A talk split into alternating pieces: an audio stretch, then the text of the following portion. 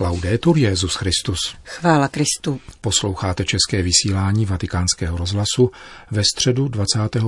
září. Na svatopetrské náměstí dnes ráno přišlo asi 20 tisíc lidí na generální audienci. Byla zahájena čtením ze skutků apoštolů, popisujícím odpor, na který při hlásání evangelia narazil Jáhen Štěpán, kterého starší a učitelé zákona odsoudili k smrti. Papež pokračoval v cyklu katechezí o skutcích apoštolů devátou částí, nazvanou Mezi diakonií a mučednictvím. Attraverso il libro degli Atti degli Apostoli continuiamo a seguire un viaggio, il viaggio del Vangelo nel mondo. Podle knihy skutků apoštolů dále sledujeme putování Evangelia světem. Svatý Lukáš velice realisticky ukazuje jak plodnost tohoto putování, tak vznik určitých problémů v křesťanské obci. Problémy byly vždycky, od začátku. Jak sladit rozdíly, které v ní přebývají, aniž by došlo ke sporům a rozepřím.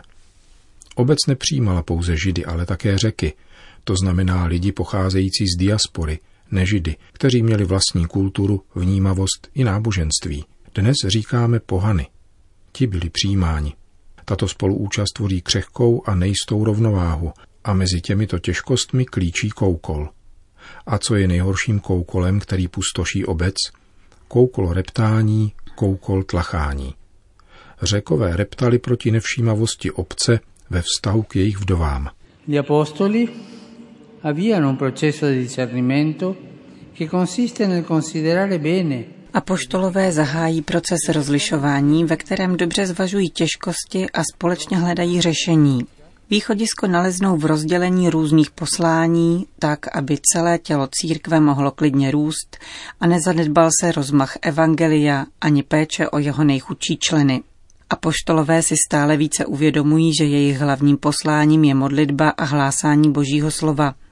Obojí, tedy modlitba a zvěstování evangelia a vyřeší celou záležitost vytvořením jakéhosi zárodku sedmi mužů, kteří mají dobrou pověst a jsou plní ducha svatého a kteří se poté, co na ně apoštolové vloží ruce, budou věnovat službě u stolu. Jáhni, čili diákoni, byli ustanoveni, aby sloužili. Diákon v církvi není knězem druhé třídy, nikoli, jde o něco jiného. Diákon není pro oltář, nikoli je pro službu je strážcem služebnosti v církvi. Pokud se diakonovi více líbí chodit k oltáři, chybuje. To není jeho cesta. Apoštolové ustanovili diakony.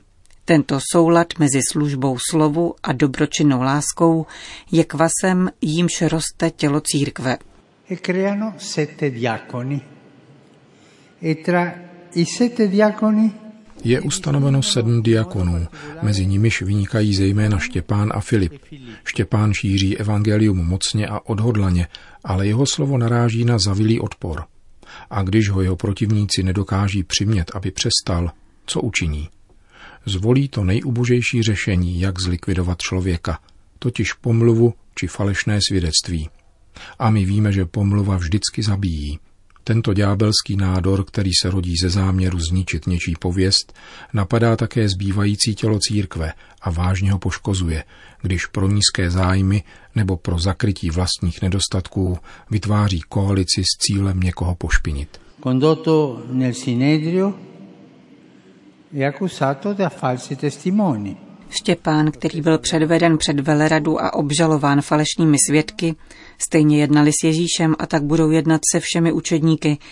Ve svojí obranné řeči nově interpretuje posvátné dějiny soustředěné v Kristu. Pascha zabitého a vzkříšeného Ježíše je klíčem veškerých dějin smlouvy.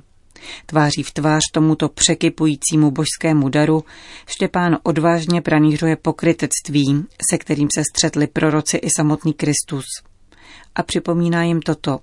Koho z proroků nepronásledovali vaši otcové? Zabíjeli ty, kteří předpovídali příchod spravedlivého a vy jste ho teď skutečně zradili a zavraždili. Štěpán to říká rovnou, mluví jasně, hlásá pravdu. To vyvolá násilnou reakci posluchačů a Štěpán je odsouzen k smrti, odsouzen k ukamenování. Prokazuje však pravý talent Kristova učedníka. Nehledá únik, Neodvolává se k osobnostem, které by ho mohly zachránit. Odevzdává svůj život do pánových rukou. V této chvíli zazní překrásná Štěpánova modlitba. Pane Ježíši, přijmi mého ducha. A Štěpán umírá jako boží syn s odpuštěním na rtech. Pane, nepřičítej jim tento hřích. Queste parole di Stefano ci insegnano che non solo i bei discorsi tato Štěpánova slova nás učí, že totožnost božích dětí se nevyjeví našimi krásnými proslovy. Jedině odevzdání vlastního života do otcových rukou a odpuštění tomu, kdo nám ubližuje, umožňuje uzřít kvalitu naší víry. Církev dneška oplývá mučedníky. Dnes je jich víc než v počátcích církve. Mučedníci jsou všude. Církev je zavlažována jejich krví, která je semenem nových křesťanů a zajišťuje růst a plodnost božího lidu. Mučedníci nejsou svatouškové, níbrž muži a ženy z masa a kostí, kteří si roucho vyprali do běla v beránkově krvi, jak praví apokalypsa. Oni jsou pravými vítězi. Prosme pána také my, ať se pohledem na včerejší i dnešní mučedníky naučíme žít plným životem a přijímáme mučednictví každodenní věrnosti Evangeliu a připodobnění Kristu. To byla středeční katecheze Petrova nástupce. Generální audienci pak zakončil slovy. Na tento pátek připadá liturgická připomínka svatého Vincence de Paul, zakladatele a patrona všech charitních organizací.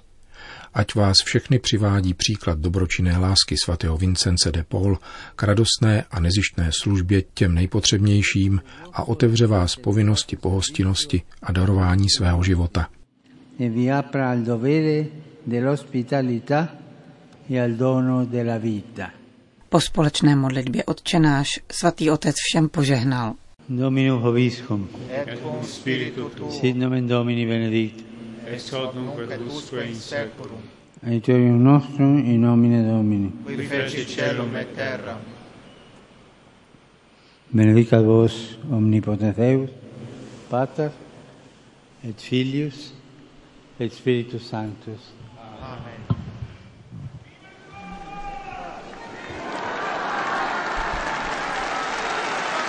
Další zprávy. Vatikán. Úterý 1. října v den památky svaté Terezie od dítěte Ježíše bude papež František předsedat nešporám, které zahájí mimořádný misijní měsíc. Liturgie začne v 18 hodin ve vatikánské bazilice.